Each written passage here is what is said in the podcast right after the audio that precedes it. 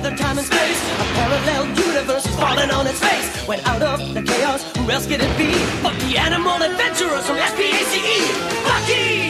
Captain Bucky O'Hare. Mutants and aliens and toads beware. You're looking for adventure, well this is it. With Jenny, Dead Eye, Blinky, and Willi DeWitt. I said Bucky! Captain Bucky O'Hare. And now an update on Bucky O'Hare.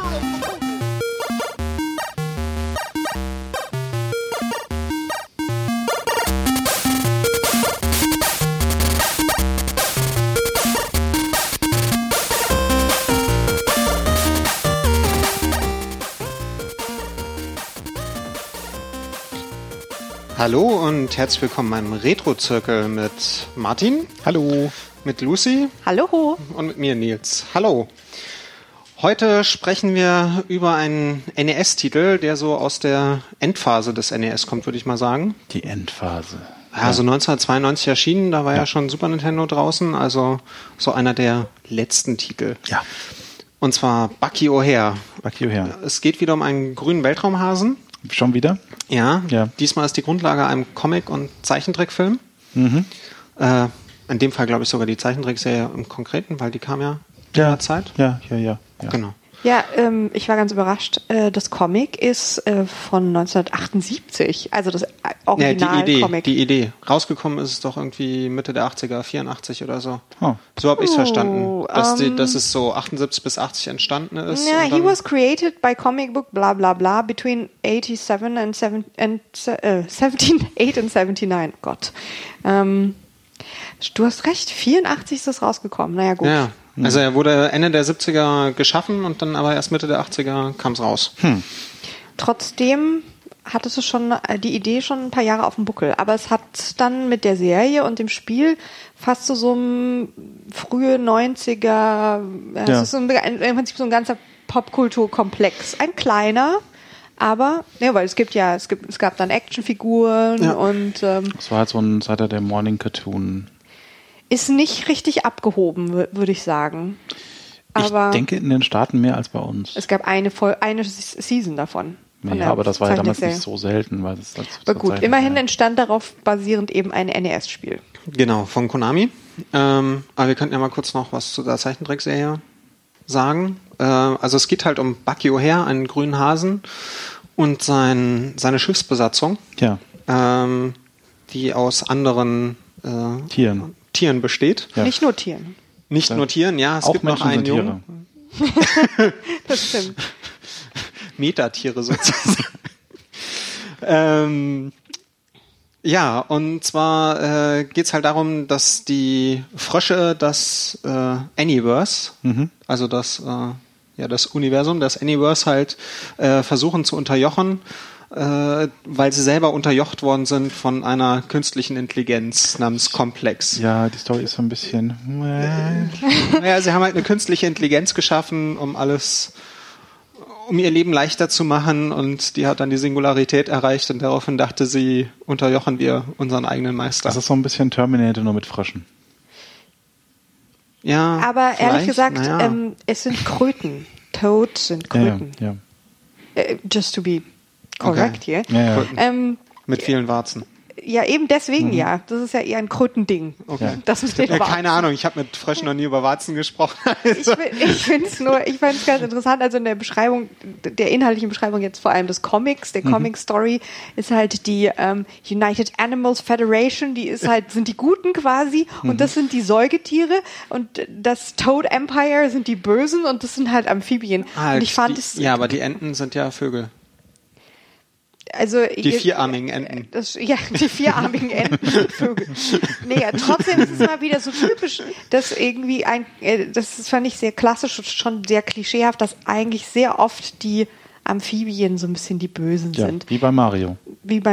Und man fragt sich irgendwann, wann hat sich das so durchgesetzt, dass die Amphibien immer die Bösen sind? Genau. Ich finde es sehr... Teenage Mutant Hero Turtles, sage ich nur. Ja, genau. Ja. Und woanders sind aber... Amphibien? Nee.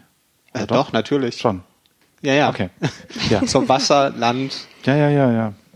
Der Retro-Zirkel beim Bio-Unterricht. Ja. Das ist schon das erste Fach, weil ich hatte ja Leistungskurs Biologie sogar. Aber ich habe es abgewählt. Ja. Das erste, weil ich abgewählt habe. So. Yay, kein Bio mehr. Ja, Amphibien. Ja, Amphibien, genau. Aber es sind ja brainwashed Amphibien, von daher. Genau. Ja. Naja. Genau, und das Team von Bucky besteht dann noch aus einer Ente? Der ersten Mart. Das ist eine Katze namens Jenny vom Planeten Aldebaran. Ja, Nicht zu verwechseln mit dem Planeten, der von Todessternen vernichtet wird. Naja, es ist wahrscheinlich der gleiche Stern, nur in einem Paralleluniversum. Ja, vielleicht schon. Und Jenny hat halt, wie so üblich für weibliche Wesen ihrer Spezies, psychische Kräfte. Naja, die ist natürlich die Heilerin und die Telepathin und so, wie das ja bei Frauen klischeehaftweise immer ist. Ja, also ich muss sagen, das ist auch schon wieder so gähn. Die einzig weibliche Figur ist eine Katze, weil Katzen sind ja irgendwie süß und sexy und mysteriös, und dann ist sie natürlich auch noch telepathisch. Außerdem ist sie die einzige Frau, hello, Schlumpfine-Prinzip. Also es erfüllt wirklich jedes, irgendwie sexistische Klischee, das so typisch ist. Ich überlege gerade, also ich habe mir ja die erste Folge nochmal angeguckt, und da zeigen sie, da wird der Hasenplaneten fast, also der Planet der grünen Hasen versklavt. Ja. Und ich glaube, da gab es auch Häsinnen. Ja, aber jetzt einfach sozusagen in der Crew, so, in den Hauptfiguren Crew. Ist es halt, dann fand ich es besonders lustig, kleine Fußnote, dass bei der Serie von Actionfiguren, die es dann von Hasbro gab, es gab dann eine Toyline von Hasbro, da habe ich auch ein Bild gefunden, und die waren wirklich toll gemacht. Also die sehen super aus. Man hat das Gefühl, damals, da wurde das auch mit Qualität gemacht irgendwie. Früher war alles besser. Und natürlich gab es Jenny nicht unter den Figuren. Was? Ja. Sie ist eine der wichtigsten Figuren, aber sie gab es nicht. Sie war dann nur der erste Mal. Ja, genau. Also sie war dann für eine zweite sozusagen Edition geplant, die es nie gab, also die nie rauskam. Es gibt davon nur wohl etliche Bilder von so Prototypen, die mal geleakt wurden. Die waren schon komplett fertig, aber die wurden dann nicht mehr rausgebracht. Aber das fand ich dann auch schon sehr bezeichnend. Ja. Weil das sind ja wahrscheinlich Jungsspielzeuge, und die wollen ja nicht mit einem Mädchen spielen. Da bin ich im Moment echt ja, verständlich. Ja, weil jetzt gerade erst wieder das mit Guardians of the Galaxy, Entschuldigung, ich höre gleich auf mit Abschweifen, wo die Figur Gamora, die wichtigste weibliche Figur, irgendwie überall nicht im Merchandise auftaucht, und zum Beispiel auf einem T-Shirt für Jungs, also ein T-Shirt, einfach nur ein T-Shirt zu Guardians of the Galaxy, wo sie nicht drauf war, und auf Nachfrage sagte die Firma, ja, das ist doch ein Jungs-T-Shirt. Da können wir doch keine Frau drauf machen. Okay. Aber einen Waschbären und einen Baum. Ja. Was? Naja, Guardians of the Galaxy, da ist ja ein raketenfreuender Waschbär und ein kämpfender Baum mit bei. Achso, ja, ein kämpfender Baum, das weiß ich. Nachdem ich es mir durchgelesen habe in der Wikipedia, was es eigentlich ist. Aber zurück zu Bucky O'Hare. Ja, genau. Dann gibt es noch Dead Eye Duck. Genau. Eine vierarmige Ente. Ja, es ist im Prinzip Daffy Duck, nur mit vier Armen. Ja, und schlecht gelaunt und ist der Kanonier. Ja. Aber schlecht gelaunt ist dafür Duck ja auch. Ja, so ein bisschen dieses Grumpy-Enten-Ding. Ja, so. Genau. Und die kann an der Wand laufen. Jedenfalls im Spiel. Ja, im Spiel. Zu den Special-Kräften dachte ich. Stimmt, Entschuldigung. Ja, wir sind da noch bei... Ja, bei Bruiser. Bruiser gibt es ja gar nicht im Spiel. Das ist ein Gorilla. Stimmt. So ein Barbar. Mhm. Der in der Zeichentrickserie, weil er irgendwo anders hingezogen wird, ich glaube auch in eine andere Dimension, wird er ersetzt durch...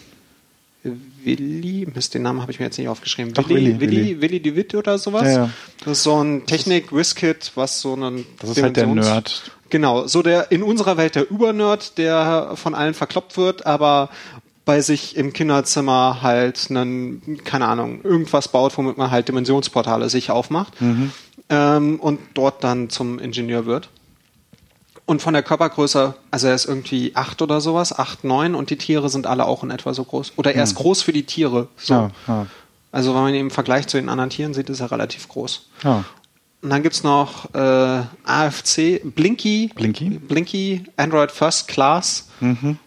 Ja, ein Androide. Blinky ist süß. Blinky heißt wohl auch Blinky, weil sein Kopf besteht quasi aus einem einzigen großen Auge. Also Kopf im Sinne von das, was oben ist. So obendrauf.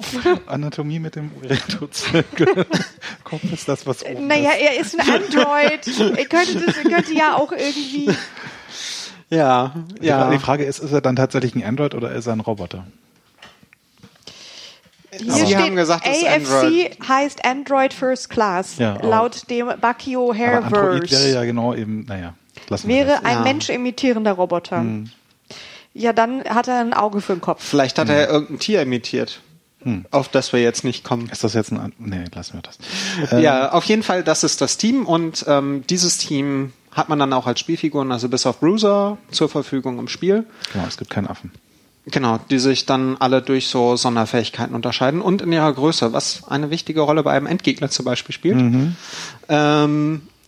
Und man fängt halt mit Bucky an, ist so ein Jump'n'Shoot. Ja. Und Bucky kann halt normal schießen und kann mit seiner Sonderfähigkeit höher springen. Mhm. Also gerade. Erstmal nur gerade nach oben, dann kann man ihn noch so ein bisschen lenken. Ja, richtig. Und dann hat man eine Levelauswahl, so 4 Level zur Auswahl, 4 Planeten, wo man dann die Leute befreit. Genau, so ein bisschen Mega Man-Style quasi. Man kann sich die Level-Reihenfolge so aussuchen. Genau. Und da hat man dann jetzt muss ich mal kurz überlegen, den grünen Planeten, da befreit man Blinky. Ja. Blinky hat seine Powerfähigkeit so Jetpack, dass er dann so leicht schweben kann. Ja. Und schießt im Bogen. Richtig. Also, und kann damit Eis kaputt machen. Ja, aber Bogen heißt vor allem nach unten. So, also genau. Also er wirft nicht so hoch und dann kommt's runter, sondern er wirft gerade und dann fällt's runter. Genau. Also das Ganze so ein bisschen weniger useful macht. Ja, aber es gab so ein paar Stellen, weil da sind so die Gegner einen Block unter einem und da bringt es einem möglich. Und Blinky ist klein. Ja. Und Blinky ist auch interessanterweise, wenn es die Figuren ducken, haben die auch unterschiedliche Größen. Mhm. Dann gibt es noch den blauen Planeten habe ich mit Blinky dann bespielt. Mhm. Da befreit man Jenny, glaube ich. Ja. Genau, Jenny. Jenny ist größer, hat so einen Laser und hat so eine psychische Kraft, womit man quasi einen Feuerball wirft, den man lenken kann. Ja, das so einen Energieball. Das ist an manchen Stellen sehr praktisch. Ja, es gibt einen Endgegner, den man damit nach Speedrun richtig, richtig schnell klein macht, weil man diesen Nacktball gut lenken kann. Ja. Ich fand auch ihren Sprite ganz hübsch. Man sieht das mit der Katze nicht so richtig, aber sie sieht irgendwie cool aus. Ja. Der rote Planet ist mit der Ente, oder? Der macht, ich glaube ja, der rote Planet, da befreit man Dead Eye Duck, der so einen Spreadshot hat und an der Wand langlaufen kann. Ja. Also ist so ein bisschen komisch die Mechanik, weil man lädt ihn auf, springt dann hoch und wenn man dann beim Sprung an der Wand landet, klebt man halt fest und kann dran langlaufen. Ja, aber man klebt auch nur eine gewisse Zeit lang fest. Ja, bis halt diese Power baut sich halt immer ab, die man da aufladen muss. Die kann man auch so verschieden aufladen. Also überhaupt erstmal den Balken vergrößern. Die muss man auch für jeden Charakter unterschiedlich vergrößern. Oh ja, man muss die alle leveln. Genau, man muss die alle so ein bisschen leveln und jedem Level, glaube ich, von neuem... Nee, nicht zwischen Leveln. Nur nach jedem Lebensverlust. Ja. Muss man sie neu leveln. Ja. Und ich fand das so komplex. Also für... Grün, Blau, Rot. Genau, und dann gibt es noch den gelben Planeten. Da befreit man dann Willi, der halt einen starken Schuss hat, der durch mehrere Gegner auf einmal durchgeht. Genau. Und sein Power ist ein noch stärkerer Schuss. Also so ein Charge Beam. Genau. Der Junge von 8 Jahren hat die stärkste Feuerpower. Ja klar, der hat sich ja eine Waffe gebastelt, weil er ist ja der Whiz-Kid. Ich weiß nicht, ob der ein gutes Vorbild ist. Der ist doch die Identifikationsfigur. Ja, aber wird trotzdem in unserer Welt wird er von den Bullies verkloppt. Also ist er jetzt nicht so, als ob er... Ich wollte gerade sagen, er ist doch die Identifikationsfigur. Ist ja nicht so, als ob er die Waffe mit drüber nimmt. Für den Klischee der sich die Serie anguckt. Ja, das ist so ein bisschen... Das finde ich irgendwie ganz, problematische Aussage. Interessant alles. Ja. Naja. Ja, und zwischen den Leveln gibt es dann auch immer so ein bisschen Cutscene zu sehen. Mhm. Es wird so ein bisschen Story erzählt und dann nach den ersten 4 Leveln gibt es dann ein bisschen Cutscene. Es gibt vorm Spiel Cutscene. Für diese Zeit oder für NES-Spiele halt das übliche so Vignetten und eingeblendeter Text. Ja, ein bisschen Animation. Metroid hatte schon mehr zum Beispiel. Metroid? Ja. Oder Metroid Cutscenes. Hat das nicht irgendwie am Anfang? Habe ich mir das eingebildet? Du verwechselst gerade mit Super Metroid? Kann sein. Das wäre ein Super Nintendo-Spiel. Das ist eher so Ninja Gaiden-Style, die Cutscenes. Also Ninja Gaiden hat mehr, aber... Stimmt, Ninja Gaiden hat mehr Cutscenes.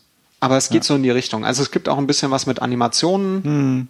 Also nachdem man alle 4 befreit hat, wird man dann von einem Krötenschiff gefangen und dann werden einem die Freunde wieder weggenommen, bis auf Blinky. Und dann geht man durch so ein labyrinthartigen Level. Aber wir können ja über Level nochmal im Einzelnen sprechen. Ja. Und muss seine Leute befreien, hat die dann auch als Endgegner. Ja. Und dann hat man noch ein paar schwere Level und dann kommt ein Shooter. Auf einmal wird das Spiel am Schluss zu einem Shooter. Genau, das ist so das Spiel im Kurzabriss. Das stimmt. Das Spiel hat sowieso so ein paar Stellen, wo man sich denkt, so,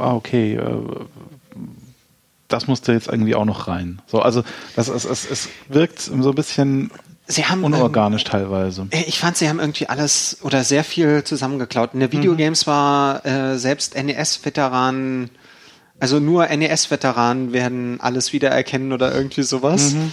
Ja, vielleicht ist das so ein bisschen dieses jetzt nochmal zum Schluss bündeln wir alles. Und also ich meine, weil für ein NES-Spiel ist es unglaublich komplex und abwechslungsreich und man merkt dann halt auch schon,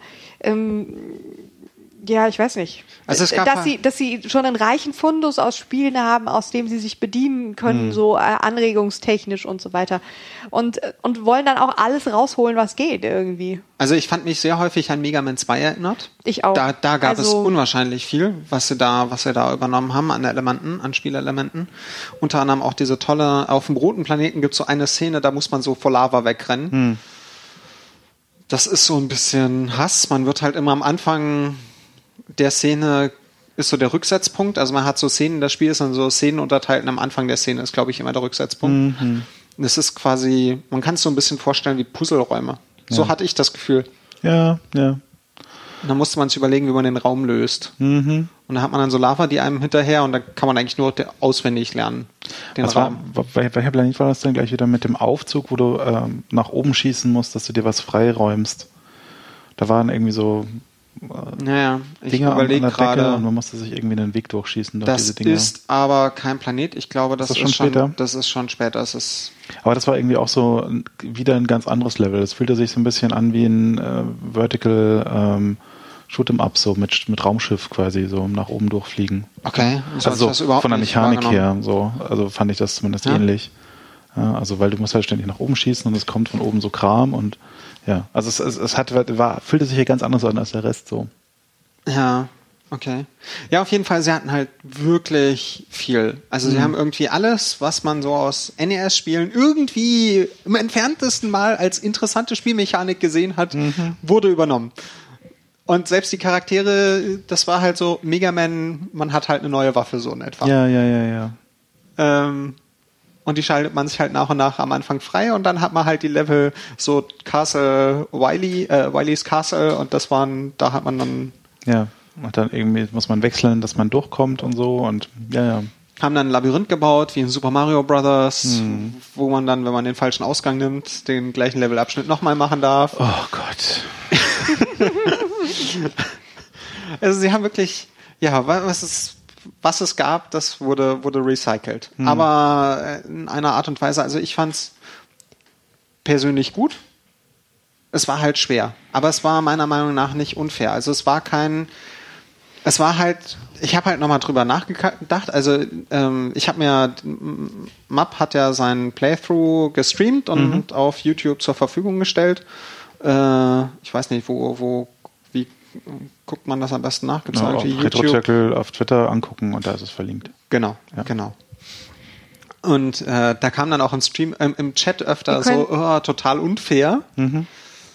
Und dann hatte ich halt so drüber überlegt, was waren denn unfaire Spiele? Ninja Gaiden ist unfair. Castlevania ist irgendwie unfair, weil da sind dann so Sachen wie, du hast von vorne jemanden, von schräg oben jemanden anfliegen, du hast vor dir jemanden, du hast vielleicht noch hinter dir jemanden und alle schießen gleichzeitig auf dich. Ja, es ist irgendwie, das hat eine andere Art von unfair, glaube ich. Also es hat irgendwie, man ist es heute, glaube ich, auch durch Fortschritte im Game Design gewohnt, dass man nicht erst einmal failen muss oder 8-mal failen muss, bevor man überhaupt weiß, was man tun muss.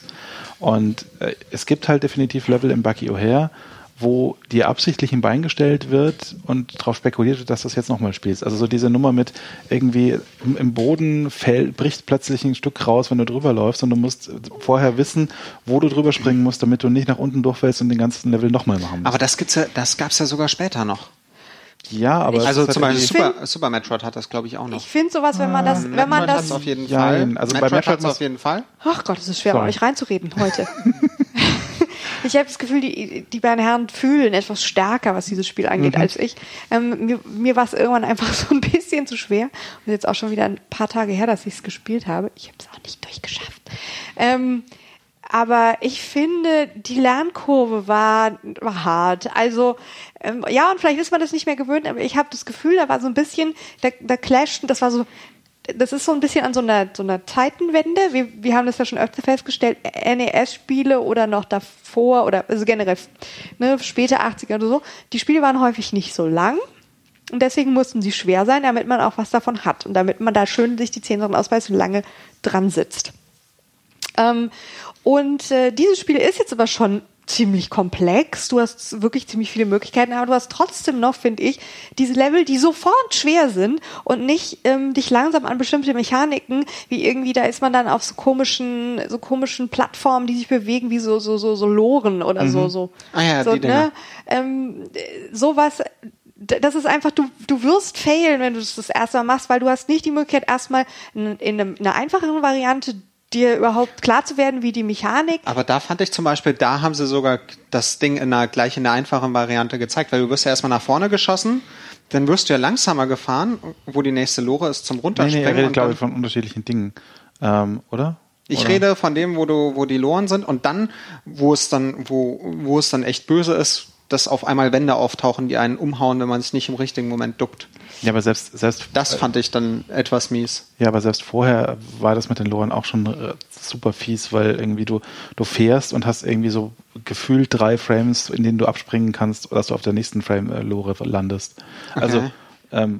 Also ich finde, das war schon anspruchsvoll. Ich meine, es ist ja gar nicht per se schlecht, aber ich finde, das Frustrationsmoment war da doch so ein bisschen... für jetzt Wiederspieler, sage ich mal, oder generell Retro-SpielerInnen war es so ein bisschen, also ich fand es dann irgendwann etwas frustrierend. Ja. Na, also ich fand, es ging. Also das war mein Kritikpunkt ist eher, dass sie Sachen zu lange gemacht haben. Auch also das sowas war sehr ausgereizt. Dass sie halt jedes Spielelement halt einen Tick zu lang gemacht haben. So diese Loren zum Beispiel, da kamen ja dann die Wände, also ich fand das mit dem Aufbau ganz okay, dass sie das dann so, man wurde dann langsamer gefahren, dann hat man aber dieses Element 5-mal gehabt, um dann auf das nächste Element mit den Wänden zu kommen und sie hätten halt einmal machen können, so man springt runter, dann hat man irgendwie eine kürzere, springt nochmal runter und dann kommen die Sachen mit den Wänden in verschiedenen Variationen zum Lernen, wie auch immer. Und das haben sie alles immer so dann einen Tick halt, zu lang gemacht. Das fühlt sich halt irgendwie aufgeblasen an. Ja, und das bei jedem Spielelement. Ja, und was mein Hauptkritikpunkt im Prinzip noch ist an dem Schwierigkeitsgrad oder an dem Game- und Leveldesign an sich, ist halt so ein bisschen, dass dadurch, dass das Spiel so komplex ist und so viele Dinge reinpackt, sie sich wohl irgendwie weniger Gedanken gemacht haben über... wie man diese, zum Beispiel jetzt die Special-Fähigkeiten von den Characters, wie man die richtig tutorialized. Ja, also meines Erachtens hält dich das Spiel nicht dazu an, diese Dinger zu benutzen, bis zu dem Zeitpunkt, wo du sie benutzen musst. So. Das würde man heute auch ganz anders machen. Heute würde man irgendwie so ein kleines Puzzle am Anfang bauen, wo man irgendwie zeigt, diese Ente kann das und mit der kannst du das und das tun und darauf aufbauen. Und damals war man halt in Sachen Game Design noch nicht so weit und hat dann einfach so irgendwie diesen Block dahin geworfen. So, und dann stehst du da und hast irgendwie die Ente noch nie benutzt und auch nicht gelevelt. Und kommst erstmal gar nicht drauf, dass du die Wand hochspringst, obwohl du es irgendwie ganz am Anfang deines Streams im Attract-Mode eigentlich gesehen hast, wie es funktioniert. Ja, aber ich habe die Anleitung leider auch nicht gelesen, was da drin steht, weil damals hat man ja noch Anleitungen gelesen. Ja. Und ich kenne zum Beispiel, es gibt ja dieses, es gibt so ein Video, das hatten wir auch schon mal erwähnt, wo sie dann erklären, wie Mega Man X einem das Spiel näher bringt. Aber zum Beispiel Mega Man werden ja auch die Kräfte nie erklärt. Ja. Und nur durch reines Durchprobieren. Vielleicht bin ich da, dann tue ich das verbrämen, weil ich eben Mega Man früher gespielt habe und Bucky O'Hare nicht, sondern jetzt das erste Mal ausprobiert. Und mir kam das immer irgendwie flüssiger vor bei Mega Man oder irgendwie, das ist so, du hattest dann irgendwie dieses Neue und Also bei. Das wurde nie gleich so schwer. Du hattest die Möglichkeit, das so ein bisschen auszuprobieren. Ja, da Mega Man 1 hat genau das Problem. Das haben sie halt bei Mega Man. Ich verwechsel immer die ganzen Teile, aber ich glaube, ich habe eher Mega Man 2 gespielt. Ja, Mega Man 2 ist großartig. Mega Man 1 hat genau das Problem, dass du halt auch Sachen hast, wie zum Beispiel, dir kann es passieren in Mega Man 1, dass du auf einmal einen Gegenstand, für eine Stelle einen Gegenstand brauchst, den du vorher einsammeln musstest, aber nicht Mega Man 3? ohne weiteres einsammeln konntest. Also dieses Magnet Beam, und dann warst du auf einmal im Dr. Wily Level und du konntest nicht weiterspielen, sondern musstest wirklich zurückgehen, dir überlegen, wo hast du das eigentlich eingesammelt bekommen. Und ansonsten war Mega Man 2 halt immer so, du kriegst halt die Gegenstände und du kannst es dann, du brauchst nie die Gegenstände, um es zu machen, aber du hast immer die Gegenstände zur Verfügung. Aber zum Beispiel das Waffenlernen, das war durchprobieren, welcher Gegner, also dieser Gegner gegen welche Waffe ist der verwundbar. Und dann ist man halt die ganze Zeit mit der Metal Blade rumgelaufen, weil dagegen waren irgendwie alle verwundbar. Aber ansonsten war das reines Durchprobieren. Also auch bei den Endgegnern war das, man war beim Endgegner und dann hat man erstmal alle Waffen einmal auf ihn abgeschossen, um zu gucken, welche jetzt den großen Schaden macht. Dagegen durchprobieren habe ich halt nichts grundsätzlich. Und das war, da habe ich halt, und ich war halt bei Bucky O'Hare, ich habe einen neuen Charakter bekommen, ich habe den erstmal durchgewechselt, geguckt, was dem seine Powerfähigkeit, wie sieht dem sein Schuss aus und dann weiter gucken. Ich fand das irgendwie unübersichtlich. Aber vielleicht bin ich auch tatsächlich sozusagen, vielleicht sind solche Spiele nichts mehr für mich. Ich glaube halt einfach, dass es irgendwie, also ich keine Geduld. Ja, also ich glaube, das ist auch so eine Mischung aus Geduld und irgendwie anderen Erwartungen mittlerweile. Also für mich ist da auch so ein Übergang von der NES zur SNES-Ära, wo Game Design langsam irgendwie einen Schritt nach vorne macht. So irgendwie, dass Spiele halt irgendwie an sich approachable werden, so in sich selbst, ohne dass man groß Anleitungen lesen muss und irgendwie. Also ja, das kam so mit dem Super Nintendo langsam. Ja. Und ich glaube, ab da setzt für mich halt irgendwie auch der Punkt ein, wo ich weniger frustriert bin mit Spieleerlebnissen, so dahingehend. Und bei Bucky O'Hare habe ich halt ganz deutlich gespielt, okay, das ist ein NES-Spiel, das sieht für ein NES-Spiel sehr gut aus, deswegen erwarte ich irgendwie mehr, weil ich irgendwie schon im Kopf mit Grafik und Sound schon fast SNES assoziiere. Yeah. So, und dann irgendwie merke ich halt, okay, es ist irgendwie grafisch sehr weit, es ist soundtechnisch sehr weit, aber was das Game Design und die Mechaniken angeht, ist es halt sehr in der NES-Phase noch gefangen. Ja. Also da ist so dieses für mich der Disconnect da zwischen, es sieht schon aus wie was später kam, aber es spielt sich noch so wie früher. Okay. Ja, aber ich fand's halt, also gerade durch dieses Durchprobieren mit den Fähigkeiten fand ich halt so manche Stellen, die waren jetzt nicht schwer, weil man hat dann auf Blinky gewechselt, dann hat man halt so ein bisschen runtergeschossen und bei den Brain Slugs, also gibt irgendwie die, da stand ich ja immer davor mit Jenny, hab mit Jenny die abgeschossen, bin weitergelaufen, fertig. Ja. Also die haben mich nicht einmal getroffen, weil die habe ich halt immer mit Jenny vorher weggeschossen. Es ist halt auch ein bisschen so ein Spiel, das gemacht ist für Speedruns. So für diese Art von einem Speedrunner, sich mit einem Spiel zu beschäftigen. Irgendwie alles auszuprobieren. Kann gut sein. Man muss es auch dann, wenn man gut durchkommen will, schon echt so ein bisschen auswendig haben. Aber das kommt halt dadurch, dass man so häufig stirbt. Und halt irgendwie alles ausprobieren und gucken, macht dieser Schuss jetzt vielleicht irgendwie genau das, was er machen soll. Ja. Und genau. Ansonsten hört man ständig dieses Jahr. Ja, das hat ihn sehr verfolgt. Und ich muss sagen, ja, der Sound ist grundsätzlich gut. Es gibt unterschiedliche Musik für unterschiedliche Stages. Es geht unheimlich ab. Es ist irgendwie Musik ist großartig. Das passt auch ganz gut dazu, dass wir haben zwar hier wieder einen grünen Hasen, aber der ist nicht ganz so klischeemäßig frühe 90er mit Bandana oder sowas oder Mitte 90er, sondern das Ganze ist schon noch erkennbar von der, finde ich, also das ist wieder so ein bisschen mein popkultureller Approach, dass das Ganze auf dem Comic basiert, das deutlich älter ist, und dieses Comic, wenn man sich die Bilder davon ansieht, das hat schon was wie so einen, wir machen hier jetzt so einen bekifften Star Wars Fritz the Cat Clash mit irgendwelchen Tieren, also das ist sozusagen da so ein bisschen Kind seiner Zeit, das ist aber eine deutlich frühere Zeit popkulturell gesehen, und also wenn man sich die Bilder ansieht, als Bucky O'Hare, der guckt auch immer so grimmig, und also guckt er ja auch auf dem NES-Cover. also auch in der Serie, ja. Die sind eher mit so... Mit dem Backenbart. Genau, so. Mit dem Backenbart und den Augenbrauen und ist so... Und die, ja, das ist nicht... Und der hat auch so Epauletten, das hat eher schon sowas von, keine Ahnung, Sgt. Peppers und Lonely Hearts Club Band und irgendwie... Ich assoziiere so ein bisschen scharft auch.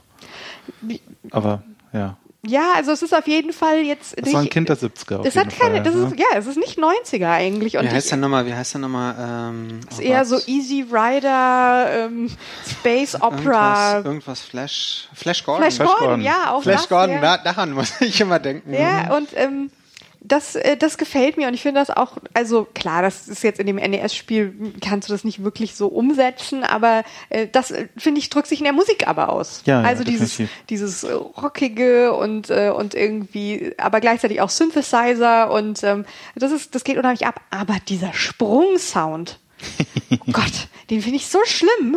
So ein ganz schlimmes Boink, Boink, Boink. Schade, den haben wir nicht vorbereitet. Den haben wir leider nicht da. Ja, also es gibt so ein paar Soundeffekte, die sind, also ich mag auch dieses Live-Loss-Ding nicht so. Das ist einfach so meh. Ja? So irgendwie. Haha. Ja. Und der Sprungsound ist in der Tat auch so ein bisschen jarring. Boing, so. Boing. Ja. Verzeihung. Und dieser Britzel-Sound beim Aufladen, der ist okay, aber irgendwie passt er auch nicht so ganz dazu. Vor allem in einem Spiel, in dem du permanent springst und dann kommt die ganze Zeit dieser ohrenzerfetzende Ton. Ich spiele ja immer ohne Ton. Okay. Vielleicht findest du das Spiel deswegen so viel besser als wir.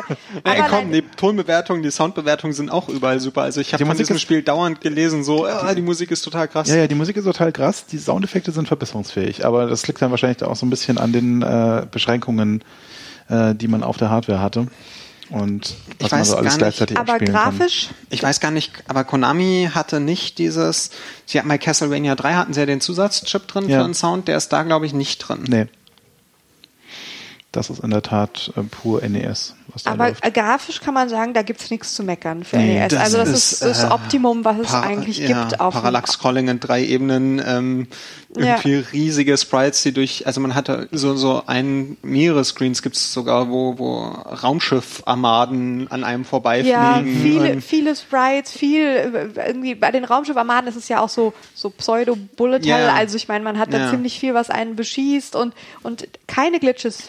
Nichts, ja, es flackert nicht. Also was auf dem NES gibt es ja immer das Flackern. Es scrollt ganz ordentlich. Überhaupt nicht. Es scrollt keine Slowdowns, so alle technischen Schwächen. Es hat beim letzten oder beim vorletzten Level, wo du hinter diesen Gittern vorbeifliegst, da hat es ab und zu ein bisschen Flackerprobleme. Aber das ist nur an dieser einen Stelle. Ja, okay. Ansonsten, das einzige technische Problem, was ich gesehen habe, und da würde mich mal, ob das ein Problem vom NES war, Respawns und Despawns. Ich glaube, das ist Game Design. Also weil ich habe da auch nochmal drüber nachgedacht. Also man schießt einen Gegner ab, läuft ein paar Pixel zurück und der Gegner ist wieder da. So, das ist ja der typische Respawn. Und gleichzeitig, Gegner taucht auf, ich laufe ein bisschen richtig, der Gegner verschwindet aus dem Bildschirm, der Gegner wird nie wieder gesehen. Ja. Das ist ja der Despawn. Und, also ich glaube, der Despawn... das geht beides. Ja, ich glaube, der Despawn ist tatsächlich ein technisches Ding. Ja, also da musst du natürlich möglichst schnell despawnen, dass du irgendwie nicht zu viele Gegner gleichzeitig betreuen musst, sozusagen. Aber der Respawn ist, glaube ich, schon Absicht. Ich weiß es halt nicht, weil Respawns gab es so häufig in NES-Spielen. Super Mario Bros. 3 fällt mir mal so als einziges Spiel ein, wo ich über einen kompletten Level durchlaufe und nicht wieder einen Respawn habe. Ansonsten gibt's entweder kann ich nicht zurücklaufen oder ich habe einen Respawn. Aber ich glaube, es war halt damals auch einfach Mode. Oder oder man wusste es halt nicht besser. Genau. Das war was, über das ich mich, an dem ich mich gar nicht gestört habe. Also es hat mich nicht überrascht oder gewundert. Es kam mir ganz natürlich vor, weil es irgendwie damals meistens so war. Und ich auch irgendwie immer dachte, das wäre so ein Versuch, halt einfach das Spiel nicht zu einfach werden zu lassen. Ich hätte halt eher gedacht, dass es ein technischer Grund ist, dass irgendwie... was weiß ich, man dann nochmal einen extra Wert halten muss, welche Sprites eigentlich weg sind. Nicht einfach, man taucht an dieser Stelle des Spiels auf und laut Skript ist da ein Sprite, sondern da muss man sich halt noch halten, aber dieses Sprite, was da jetzt eigentlich kommen müsste, das ist schon weg. Also klar wäre es ein bisschen mehr Aufwand in der Programmierung irgendwie, sich das zu merken. Ich glaube nicht, dass es Ressourcenmanagement ist. Also Despawn ist Ressourcenmanagement, klar, aber Respawn... Aber Respawn gibt einem noch die Möglichkeit, seinen Highscore in die Höhe zu treiben. Ja, ja, ja. Nee, also ich hatte halt an ein paar Stellen wirklich gemerkt, dass es mich genervt hat, weil irgendwie, da ist man halt irgendwie so an einem Punkt, wo man genau springen muss oder so und dann macht man so ein bisschen hin und her und in dem Moment, wo du hin und her machst, da kommt dann wieder diese Kröte, die du gerade schon abgeschossen hast. Aber also, es hat zumindest keinen Infinite Respawn, wie zum Beispiel Ninja Gaiden, wo man ja ein bisschen falsch steht und man schießt den Gegner ab und er kommt gleich wieder. Ja, ja, ja. Also das gibt's wenigstens nicht. Das stimmt. Aber so ist es halt irgendwie auch noch, es ist wahrscheinlich auch der Ära einfach geschuldet, aus der das Spiel kommt. Ja. Ja, und dann die Endgegner, die waren halt auch, also die meisten waren groß. Groß. Und sie hatten viel zu viel Lebensenergie. Sie hatten viel zu viel, also es gibt ziemliches rumgeballert. Ja, ja. Also da haben sie halt auch wieder so dieses Prinzip, dass sie irgendwie auch mit den Level-Designs irgendwie gemacht haben, was du gerade meintest. Es ist einfach zu lang. So, sie haben halt irgendwie nochmal 20% draufgepackt, die es nicht gebraucht hätte. Ich musste dann, also ich habe gemerkt, entweder wenn ich ein Auto vorher genommen habe oder noch besser hingelegt und also man sah eben meinen Finger sehr schnell hoch und runter sich bewegen. Rüttel. Damit ging's dann. Na, mehr so Buttonsmasher. Ja, genau. Ja. Und dann, also gerade wenn man sich, und dann gibt's halt so Gegner wie den Typen vom blauen Planeten. Der hat dann so ein, oder ist das ein blauen Planeten? Doch, klar, der friert ja das Wasser ein. Ja, da steigt das Wasser hoch, Hass, dieses Krokodil, dieses verfickte Krokodil. Und das Ding ist halt wie... Watch your language, young man. Weil das ist eine Explicit-Folge. Und das Ding ist halt, man kann nicht zählen, wie häufig es schießt, sondern man muss auf den Wasserstand achten, wann es das Wasser einfriert und man damit auch kurz eingefroren und dann hat man 2 Frames, um richtig zu springen. Dann muss man richtig springen. Wenn das Wasser zu hoch gestiegen ist, hat man auch Stacheln über sich. Ja. Und da kommt man eigentlich nur, man muss vorher Triggern geübt haben, ansonsten kann man das nicht schaffen. Ja. Und das Ding ist halt irgendwie... Der braucht auch irgendwie, was war das? 1 and 60 sagt Cypher ja im AGDQ Speedrun. Ich glaube, er braucht irgendwie 160 Treffer auch wirklich. Oh. Was halt wirklich... das erklärt einiges. Ja. Ja, ja. Und also dieses Ding ist halt auch, wenn du schießt, dann hast du halt irgendwie so 3 oder 4 Frames, für die, in denen du nichts anderes machen kannst. Und wenn zu dem Zeitpunkt das Wasser zu hoch wird, dann... das muss man schon, man muss die ganze Zeit drauf aufpassen, wie das Wasser mit dem Schießen und so weiter. Was hat man noch für Gegner? Man hat diesen Panzer, wo man dann so 2 Lücken im Boden hat. Er schießt Raketen auf einen, fährt dann ab und zu mal nach vorne und dann hat er noch einen... Wobei das war eines von den besseren Bossfights. Ja, der hatte halt auch einen Pattern. Also ich fand, das war so ein Pattern, was man erkannt hat. Gab es diese Maschine, mit der du dich unwahrscheinlich schwer getan hattest, die dann so rumspringt und dann so runterfährt? Ja, nee, also das war dann einfach nur langwierig. Ja, genau. Und dann den habe ich... Also im Speedrun macht er einfach so mit Jenny, geht er auf den Boss und überspringt eine Waffe, überspringt quasi einen Punkt, den man zerstören muss und dadurch besiegt er ihn super schnell. Was ich gemacht habe, ist, ich bin unter ihm geblieben und in dem Moment, wo er sich runtergefahren hat, bin ich auf Blinky gewechselt und habe mich geduckt, weil Blinky klein genug ist, dass er sich drunter wegducken kann. Aber und dann kann man halt immer drunter stehen. Das ist halt exakt das, was ich vorher meinte mit, dass es irgendwie so das unterstützt diese Speedrunner-Mentalität irgendwie. Ich suche irgendwie den Weg, der irgendwie schon fast nicht gemacht aussieht, aber mit dem ich mich irgendwie so durchmogeln kann. So irgendwie so, ja. Das erfordert irgendwie eine Art der Beschäftigung mit dem Spiel, die das finde ich, oder eine Ausdauer, der Intensität der Beschäftigung mit dem Spiel, bei der ich finde, dass das Spiel mir dafür nicht genug zurückgibt. Mein 10-jähriges Ich hätte dieses Spiel großartig gefunden. Vielleicht hätte mein 10-jähriges Ich das auch großartig gefunden, aber mein 34-Jähriges hat er so seine Zweifel. Ja, so geht's mir, glaube ich, auch. Wobei ich denke, wenn man sozusagen so ein bisschen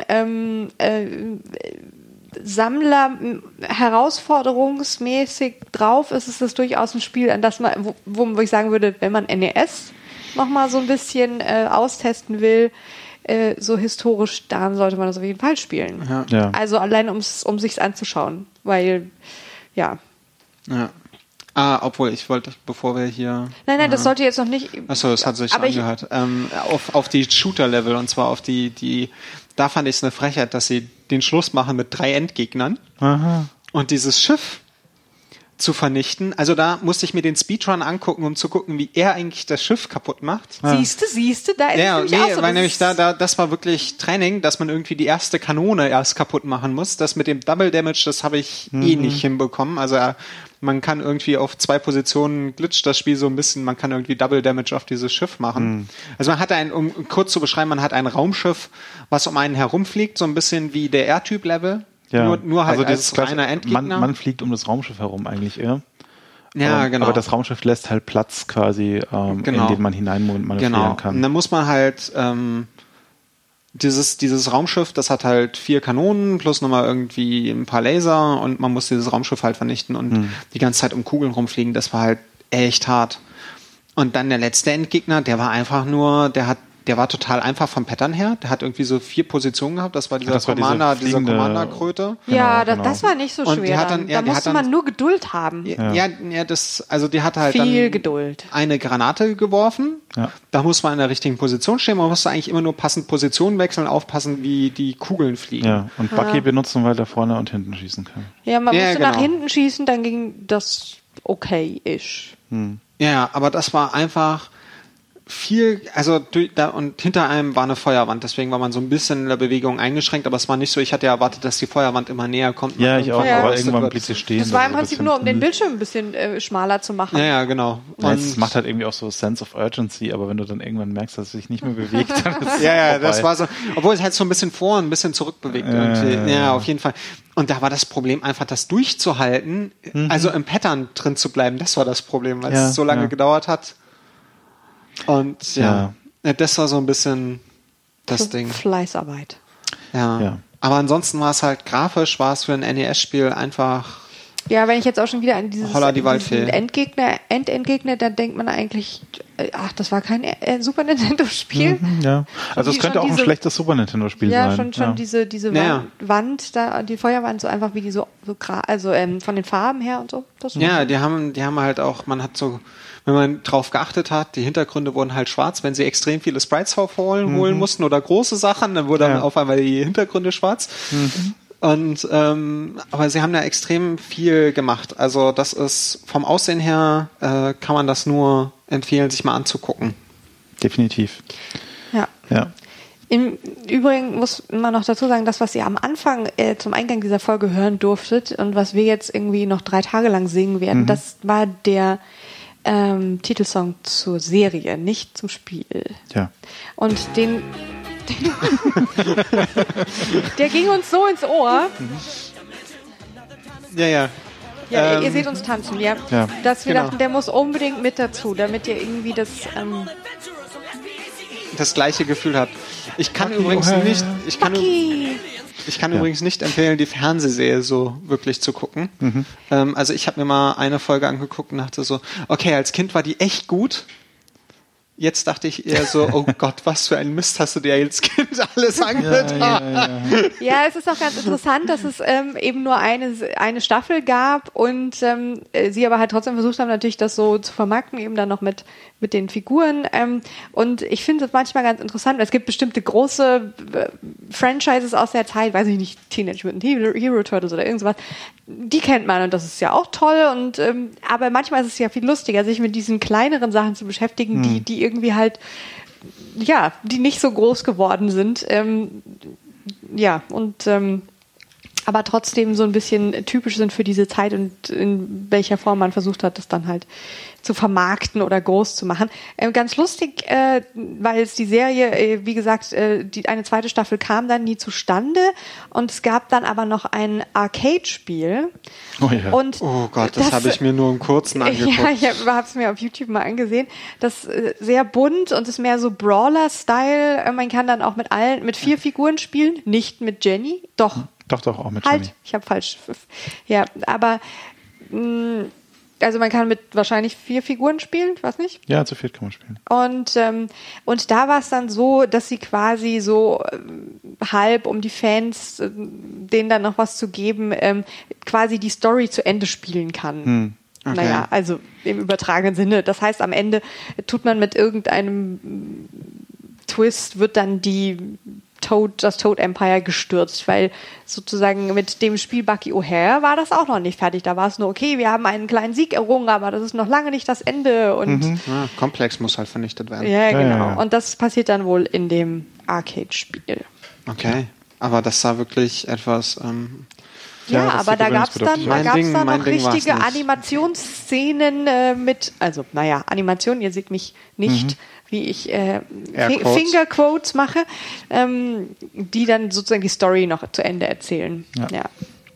Aber noch kurz angemerkt, man könnte sich ja schon vorstellen, dass Cliff Blesinski als kleines Kind diese Zeichentrickserie gesehen hat und sich bei Jazz Jackrabbit dann sehr inspirieren hat lassen. So, also wenn man so ein bisschen drüber nachdenkt, grüne Spacehasen, die gegen Amphibien kämpfen.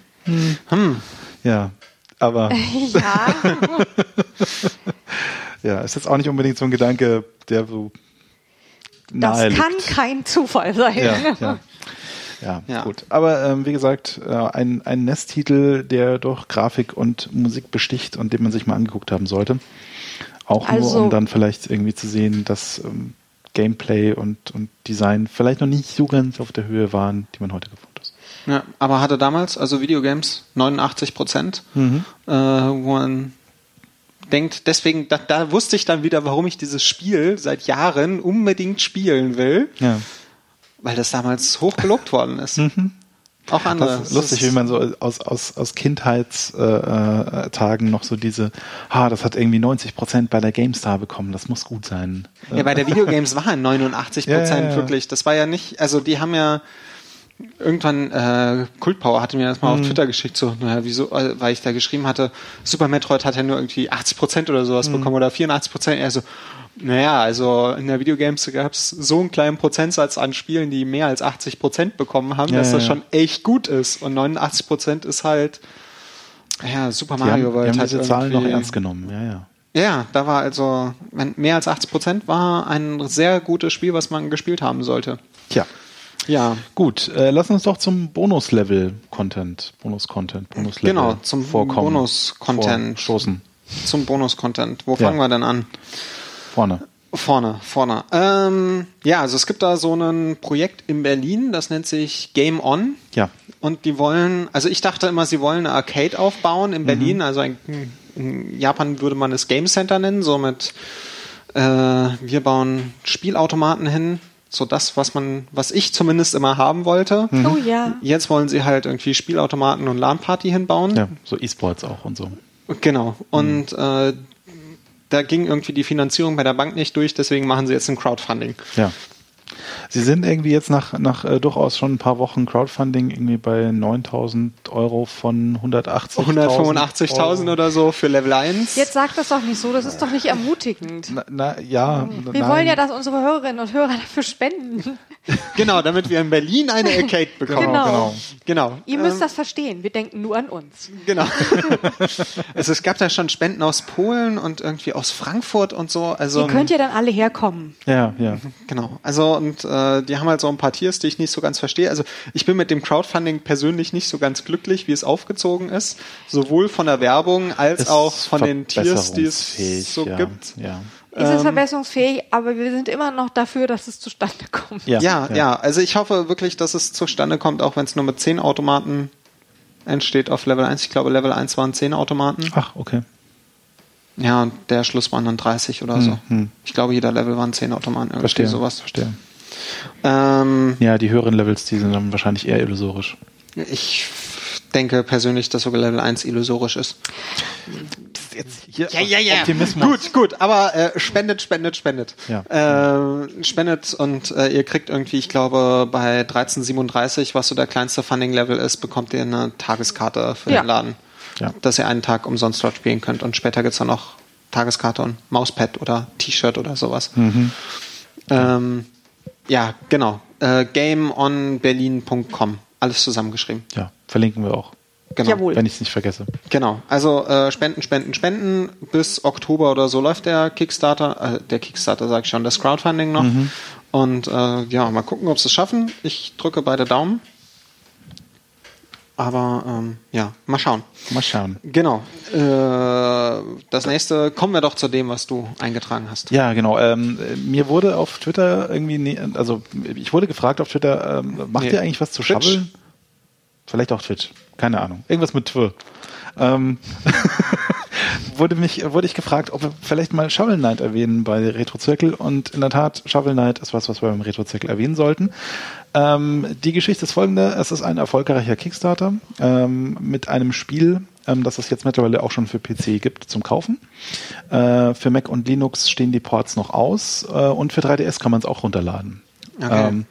Und dieses Spiel ist sehr inspiriert von Spielen der 8-Bit-Ära, also sprich NES. Versucht sich so ein bisschen stilistisch dran zu halten. Sie haben da viel Aufwand investiert tatsächlich, um die Musik nah dran zu halten, und also so, was man mit einem NES theoretisch vielleicht machen hätte können, plus mehr, dass es irgendwie schöner aussieht. So, aber sie versuchen sich da in der Tat schon sehr einzuschränken und irgendwie so ein Retro-Spiel mit neuen technischen Mitteln umzusetzen. Und das ist an sich halt auch einfach ein sehr schönes Spiel, wo man einen Ritter spielt, der eine Schaufel hat und mit dieser Schaufel Dinge tut. Was kann er denn mit der Schaufel machen? Kann er schaufeln wie ein Lode Runner? Das ist so ein bisschen oder? Der Pogo-Stick wie in DuckTales. Ah, okay. So, das macht ja Sinn. Ja. Also es ist nicht das Schaufeln wie ein Lode Runner, das hatte ich irgendwie erwartet. Ich glaube, man kann auch schaufeln und so. Ich habe es selber noch nicht gespielt, weil ich auf die Mac-Version warte, aber es hat sehr gute Kritiken schon bekommen, und man sollte sich das mal angucken. Und grafisch und musikalisch ist das sehr schön, auch wenn das jetzt natürlich nicht hundertprozentig so auf einem NES machbar wäre, aber es ist zumindest eine schöne Hommage an diese Zeit mit modernem Gameplay. Gut, na dann mal warten, dass es auf Linux kommt. Ja. So, und das letzte ist die Retro Gamer, ja, mal und wieder. Zwar die deutsche Ausgabe. Mhm.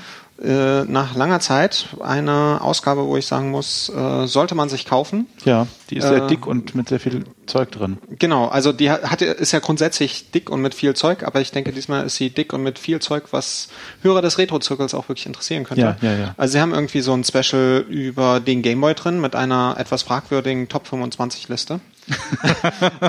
andere Gameboy-Spieler fanden diese Top-25-Liste auch schon fragwürdig. Mhm. Aha. Also ich muss sagen, ich habe sie mir gerade durchgeguckt und ich kann da einige Sachen durchaus verstehen. Ja, einige Sachen kann ich verstehen, andere Sachen kann ich nicht verstehen, und ich frage mich wiederum, warum noch andere Sachen nicht drin sind. Mhm. Auf jeden Fall dann CPC gibt es ein Special drin, es gibt ein Making of Golden Axe, es gibt ein bisschen was zu Final Fantasy VI, es gibt was zu Real-Time-Strategy, insbesondere Command & Conquer. Zu DDR. Ich finde das zu DDR-Spielen sehr spannend. Ja, es gibt irgendwie auch ein Special zum Retro Games e.V. Mhm. Oh Gott, was war denn da noch drin? Es war zum WonderSwan gibt's was, wer das nicht kennt, so ein Handheld, der, ich glaube, nur in Japan nee, oder kam der auch in den USA? Nee, ich glaube nur Japan. Also es ist auf jeden Fall, da hat man eine Weile was zu lesen. Genau. Ja. Was gab's noch? Also es gab so viel, dass ich wirklich dachte, wow, die sollte man sich holen. Also die ist wirklich zu empfehlen. Dungeon Keeper gibt's einen längeren Artikel. Wenn ich Dungeon Keeper höre, habe ich sofort einen Ohrwurm. Aber ich fange jetzt nicht an zu singen. Ich habe genug gesungen. Das ist gut, ja. Also, grüße das. Ja, das ist wirklich eine Ausgabe, die man kaufen kann. Falls ihr sie bei euch im Kiosk nicht findet, googelt mal Heise und Retro Gamer, und dann kommt ihr zum Heise Online-Shop, wo ihr sie, ich glaube, versandkostenfrei bestellen könnt. Das ist die 4 2014. Genau. September, Oktober, November 2014. Genau. Ja, und damit kommen wir zum Schluss. Was spielen wir denn das nächste Mal, Lucy? Das nächste Mal spielen wir, und das passt eigentlich ganz gut, weil 25 Jahre Gameboy, wir spielen Super Mario Land für den Gameboy. Einer der Launch-Titel in Deutschland. Ja. Oh, das waren noch Zeiten. Und ich habe dauernd die Musik als Ohrwurm. Mhm. Dum, dum, dum. Mhm. Kann man nicht spoilern hier. Ja, genau. Das ist Super Mario Land zum nächsten Mal. Teil 1 für den Game Boy. Ja, und wie immer ist die Idee, ihr spielt das auch und wir spielen das, und ich spiele es wahrscheinlich auf Twitch. Und jetzt kommt aber noch das, was wir beim übernächsten Mal spielen. Ah, okay. Weil wir ein Action-Adventure vor uns haben. Also wir haben noch 2 längere Spieler dieses Jahr. Oh je. Was ist das? Oktober und Dezember, glaube ich. Und im Oktober kommt dann eigentlich noch Story of Law oder Beyond Oasis, hieß es in den USA, für das Mega Drive. Ja. Das ist ein Action-Adventure, so nicht isometrisch, aber so von oben drauf, so Zelda-Perspektive, gemacht von einem der Macher, der Streets of Rage mitgemacht, also von einem der Macher von Streets of Rage. Das heißt, man hat sogar ein echtes Prügelsystem im Kampf und spielt so. Also ich habe nie verstanden, warum eigentlich Thor, weil es hat so ein bisschen eher was von... Sieht so mehr so Aladdin-mäßig aus, oder? Ja, so Aladdin, man beschwört auch Djinns und... er ist blond, wahrscheinlich deswegen. Ja, also man hat auf jeden Fall... Er hat auch keinen Hammer. Ja, man hat einen man hat so ein Armband und beschwört halt Geister. Also ich finde, das sieht sehr vielversprechend aus. Und ja, ist ein sehr cooles Spiel. Ich habe es damals mit einem Kumpel zusammen durchgespielt und... Ist aber ein etwas längeres Spiel, deswegen kündigen wir das jetzt schon an. Genau. Ja. Genau. Nächstes Mal Super Mario Land, übernächstes Mal Story of the War. Genau. Spielt da mal rein und dann wisst ihr auch, über was wir reden, wenn wir hier das nächste Mal über erstmal Super Mario Land reden und dann über Story of the War. Genau. Ja. Und mit diesen langwierigen Erklärungen verabschieden wir uns dann auch von euch, bis es wieder heißt Retro-Zirkel. Genau. Ja. Tschüss. Viel Spaß beim Spielen und bis zum nächsten Mal. Tschüss. Winke, winke.